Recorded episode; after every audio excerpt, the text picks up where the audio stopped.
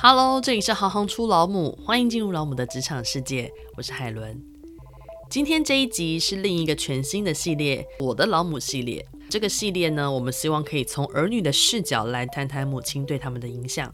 第一集邀请到了 UX designer Kit 来分享他的故事。Kit 到美国念设计研究所，分别进入台商和外商公司工作，之后更转战北京与西雅图的 Amazon。让我们欢迎 Kit。大家好，我是 Kit。Hi，可以跟我们自我介绍一下吗？我的工作是英文是 User Experience Designer，中文叫做使用者经验设计师。呃，我现在在美国西雅图的，嗯、呃，这公司就是在台湾，可能大家不是那么熟悉，就是亚马逊 Amazon。你是大学毕业之后就到美国去念书，然后在那边就业的吗？不是哎、知道就是大部分如果呃，尤其是我自己的身边的经验，美国碰到的一些，不管是台湾人还是其他讲中文的人，要么就是可能在美国出生啊，或者是小时候跟着父母一起移民，那另外一种就是到国外去念书，然后念完书之后就在国外找工作，接下来留下。那我经验是比较特别，我是在台湾。整个受教育，大学毕业之后，然后在台湾工作一阵子之后，我就到美国去念研究所。念完研究所，这时候大部分的人可能就是会，嗯，想要留下来。然后当时我就是一个非常反其道而行，我就是在买了一张机票，是毕业典礼的隔天，火速飞回台湾。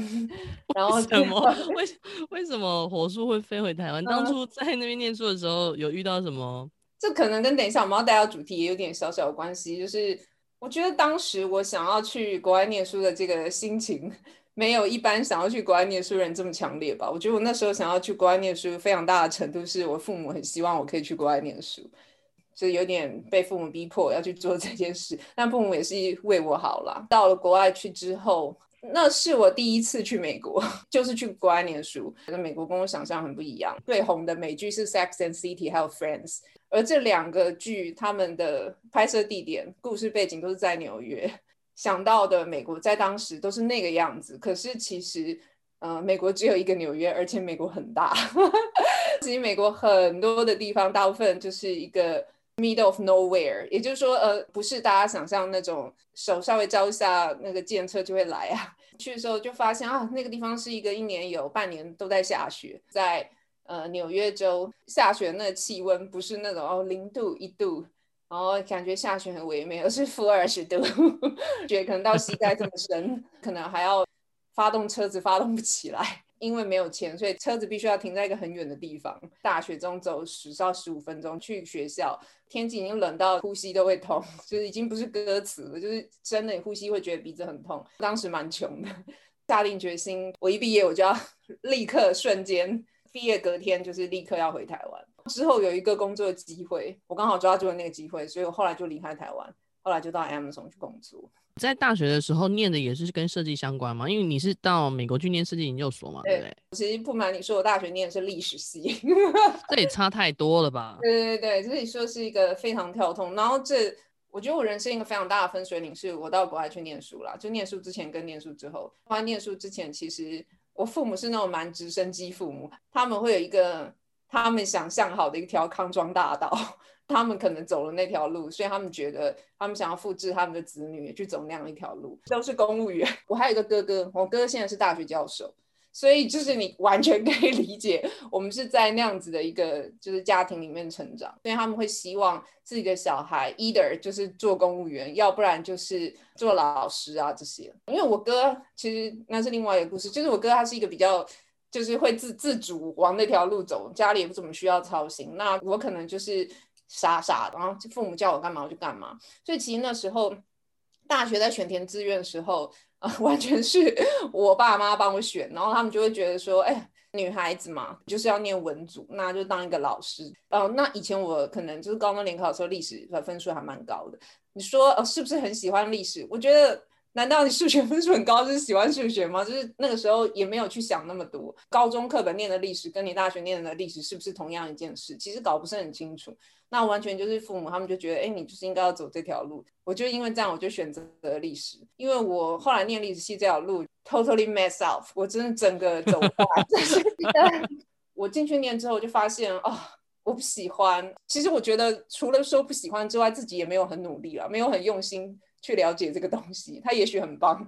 那个时候有经历过一段事情，就是开始出现流浪教师。大三、大四的时候，就是发现了这件事，就哎，什么毕业学长姐，好像大部分的人最后必须得转行，就是被迫。我那时候傻傻，是我我爸有一天就跟我说：“我跟你讲，我觉得你可能没有办法当老师，功课太烂不说，那这些又没有办法。但是我又很担心毕业后不知道该怎么办。我爸并不是说我觉得你必须要去找个工作，他是觉得他必须要赶快帮我 come up to 一个工作。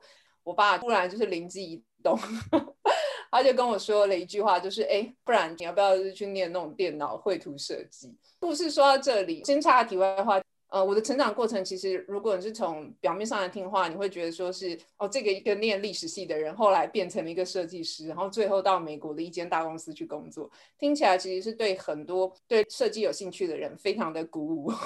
我毕业之后，我以前的大学都还有问我可不可以回去辅导学弟妹就业这种，但是就是在这时候，我就必须要泼大家一个冷水。我觉得我转职成功是因为。大家其实是看到历史系的部分，可是其实我在念历史系之前，我从国小开始就一直是画画比赛冠军，我完全只是一个被历史系耽误的耽误的设计师。对，对，所以其实我觉得我在转设计师这件事情对我来说可以说是无痛的转。我爸会忽然说：“那你要不要干脆做设计好了？”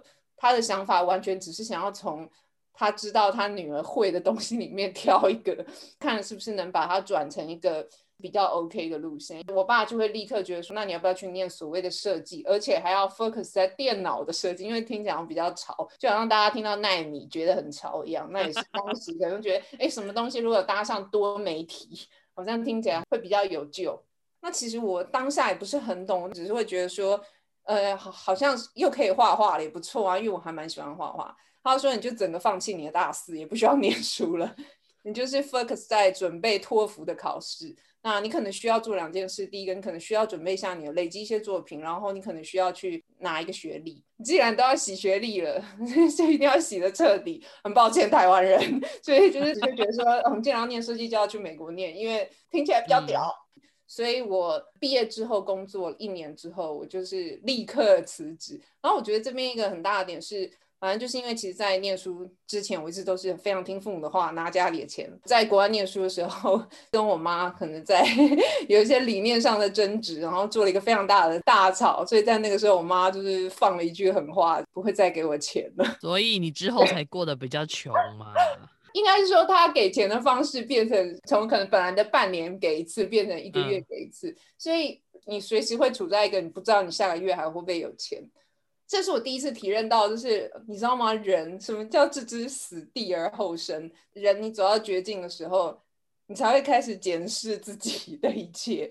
像很多人，他们可能会觉得啊，我觉得我出国念书，我学到的是我更有世界观了，我更有什么？可是我觉得我出国念书那两年，对我来说，我学到最重要的一件事情，就是掌握自己的经济能力。这件事情真的很重要。我研究所毕业回台湾后的那一个月，我就找到工作，然后就赶快开始上班。我觉得，就我父母做的一件事情是，他们没有要开玩笑，就是真的是没有钱，就是不会再给。当金元这些被抽到的时候，我有点吓到，所以后来我觉得会让自己一直在一个动的状态，是因为很怕有一天会失去，所以要一直帮自己就是储备一些东西。你知道，嗯。我记得我一个朋友曾经有就是形容过，我觉得蛮贴切。他觉得我很像仓鼠，你知道仓鼠就是一直把食物塞到嘴巴里面。对，没错，会无时无刻一直要储蓄食物，因为会怕有一天没有东西吃。然后我觉得我，嗯，我人生可能就是那个时候有一点吓到。我做设计做了十五年嘛，可是我其实一开始是所谓的 UI 设计师，我不是 UX 设计师，所以我其实一开始是做视觉，然后做视觉做了可能四五年。后来我我自己觉得说，我想要转成做 UX，也搭到 UX 变得很红，所以之后就慢慢就走 UX。因为就是一直会很怕说啊，我会不会被时代淘汰？就比如说我在做软体的时候，我发现 smartphone 起来了，哇，就是以后大家就慢慢都要开始用手机操作。现在大家很流行的 App，就觉得说，那我是不是表示我应该要？那好像是二零零八年的时候，我觉得我是不是也应该要开始去多接触这一些，这样以后转职的时候。渐渐没人在用软体了，大家都用手机了。然后至少我已经学了。当然，其实你换工作或是换一个领域，最快的方式学东西嘛，就是等于说你把你丢到一个全新的地方。我其实是靠这样子，嗯，慢慢学一些东西，所以一直到了有一天，譬如说这间公司他们就是要找这样的人，可是因为以前我可能刚好有 pick up 这些东西，所以就可以 忽然衔接，然后顺势就抓到了那个。就是你一直让自己走出那个舒适圈呢、啊？这件事情让我嗯在里面学到很多，然后我觉得很多独立啊，就是成长这些，也是会让我发现，其实没有人喜欢天生听另外一个人的话。可是，如果你就是对他有所求的时候，你也只能 听，就是别人的话。我觉得这件事后来 apply 到我很多事情人生观，譬如说感情观呐、就是国外那件事情之后是一个分水岭。之后不但我自己慢慢在经济上面希望独立，然后我父母可能慢慢的看得出来，哎，我好像呃开始对一些事情比较有自己的想法，然后也比较独立去做一些决断之后。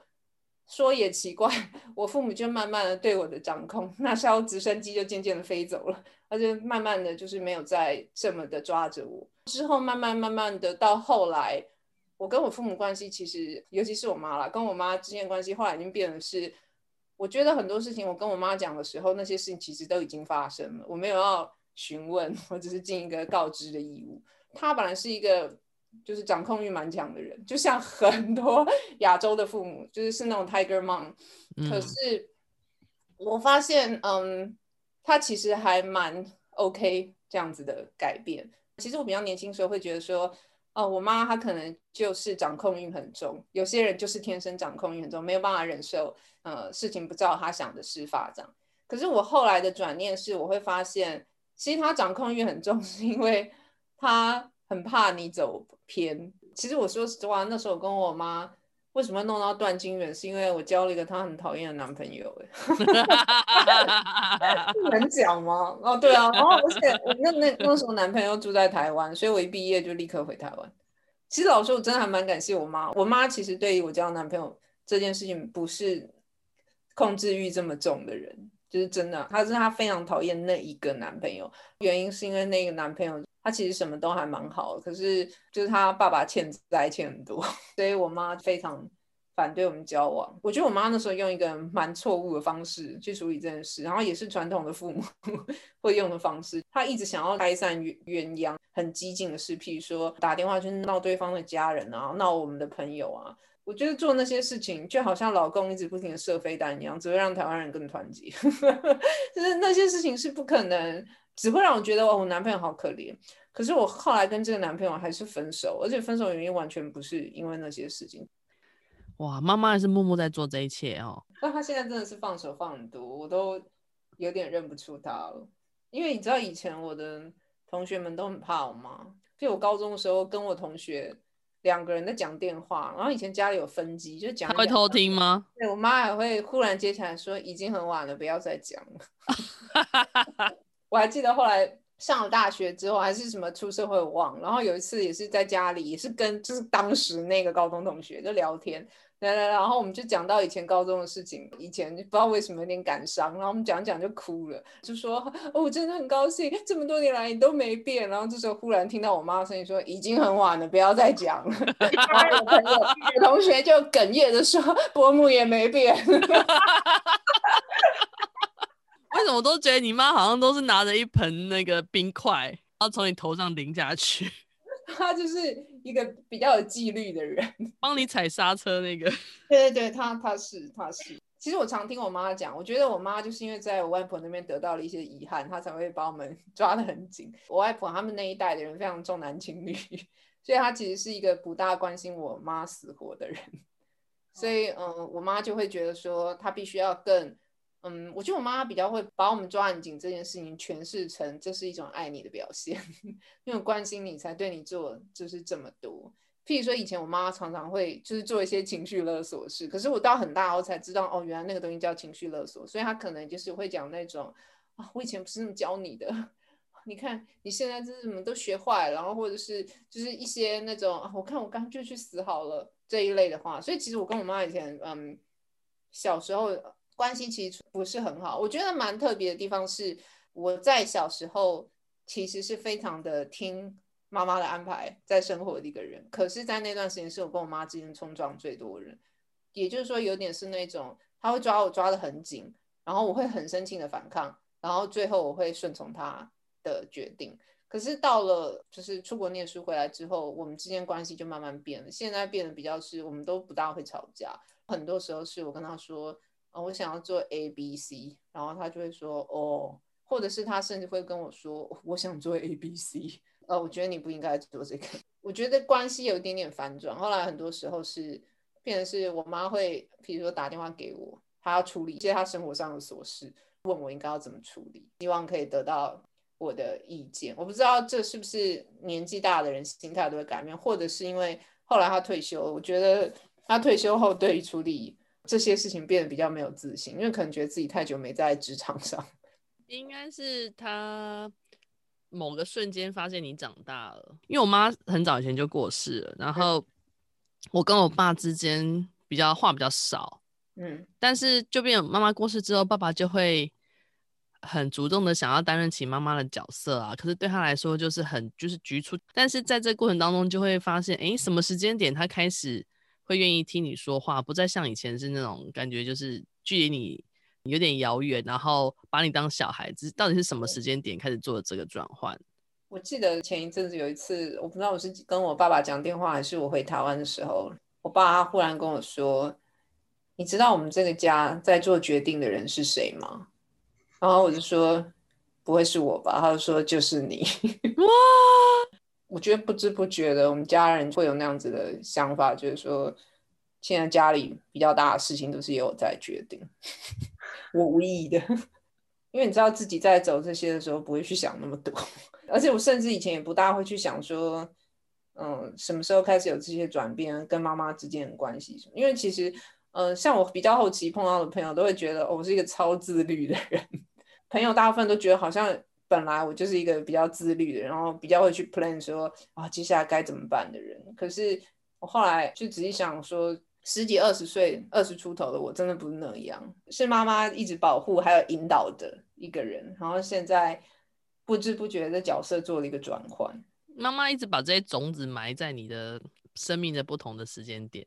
而且我现在会越来越觉得我越来越像他。我其实觉得我们在学，父母也在学。因为我记得，这虽然跟我妈没什么关系，但跟我爸比较有关系。我记得就是因为其实我爸他是嗯都会，他跟我妈比较不一样，是我妈就是那一种，嗯，每一次我很久没看到我妈，然后再一次看到我妈的时候，她会立刻从你的身上挑出缺点，那是她关心人的方式。譬如说，你怎么变那么胖啊？或者是。你晒好黑哦，你知道这些话你就是不大爽，很讨厌。对对对，但是我这是我妈她表达爱的方式，表示他注意到了一些细节。我爸的话，他就是会永远说好话的一个人，他就是一直会说啊，好棒哦，我觉得你真的好棒，一直会就是这样讲。然后我记得那时候我要先去北京，然后之后又去美国，这些事情我跟他讲的时候，他都只是一直不停的说，我觉得好棒，以女儿为荣之类的话。一直到了是我去年结婚的时候，跟我爸我们就是促膝长谈。那个时候我就跟我爸讲说：“哎，你会不会就是其实非常的希望我回台湾呢？”他就跟我说：“哦，老实说，我从一开始就不希望你去美国。”我就说：“那你为什么不告诉我？”他就说：“因为我觉得我告诉你也没有用，因为你已经决定了，那我又何必讲那些？”其实当时我就是觉得非常的难过，因为嗯，我尤其是我妈，她是那种比较。好强的人，那就是那种会，哎呀，其实她是一个非常典型的台湾妈妈，就是啊、自己的小孩要控制的很好，然后而且要很厉害，他才可以跟别人比，不可以输。你知道小时候我跟我哥都有学钢琴那种，我们是去朋友家，哎，那里有钢琴，要不要弹弹看？嗯，人家想想听吗？就是是，对啊。譬如说，我以为对我父母来说啊，譬如说小孩子，嗯。对啊，就是说念到很好的学校，或是在工作上很有很好的成就，对他们来说是一个很好对别人炫耀的一个，就是有点像为家里争光，嗯、父母应该是会高兴。就是没想到的是，大概到了一个年龄之后，我爸已经再也不觉得，譬如说，嗯，就算又去赚多少钱，或者去哪里更什么很大的公司工作，这些升官什么的，他觉得都不是很重要。他比较羡慕那些子女可以在身边的人。然后，但是他又不想告诉我，因为，因为当我跟他说的时候，我其实已经决定要来了，所以他跟我讲的时候，只会让我很为难这些，所以他就选择没有说，这是他的一种体贴。其实当时我听到说，哦，觉得非常非常难过，我是不是应该就是要辞职，然后赶快回台湾？可是你知道，下一秒只要想到回到台湾的那些公司，那些老屁股，他们还在那里，就觉得哦，这个天地之大，真的没有我容身之处啊。孩子就是来陪你走前面这段的，就是他们到十八岁之前，你们的每一天相处都是，嗯，就是他带给你的礼物，因为你们会很常在一起。可是十八岁之后，就永远都要有心理准备，他就是会往他自己的方向走。基本上，台湾是讲孝顺这两个字，但是其实，在英文里面没有孝顺这两个字啊。他们只是出于我爱你，所以我会。就是我会为你做这些，或是我愿意为你做这些，是出自于我爱你，而不是出自于孝顺。出自于孝顺是因为有一个责任感在，所以你会 guilty，或是你会觉得我哪里没有做好了，我没有把孝顺这件事情完整了。可是如果是出于我爱你，你就会觉得这些事情不一样的，你会很自然而然的，因为我爱你，所以我就会想拥抱你，我就会想要亲你，我就会想要让你知道我心里面的感觉，因为我爱你，所以这两个出发点是不一样的。以上节目由喜糖影像事务所赞助。好久没有拍全家福了吗？找喜糖为您记录最动人的时刻。双喜的喜，堂兄的堂。喜糖影像事务所老母专案，十组照片三千五百元。到喜糖脸书页私讯“行行出老母”即可获得独家优惠。相关链接置于本集介绍文。我们下集继续收听 UX Designer Kit 的职场分享。如果你喜欢“行行出老母”，欢迎订阅和给五颗星评价，留言鼓励我们。我是海伦，我们下次见。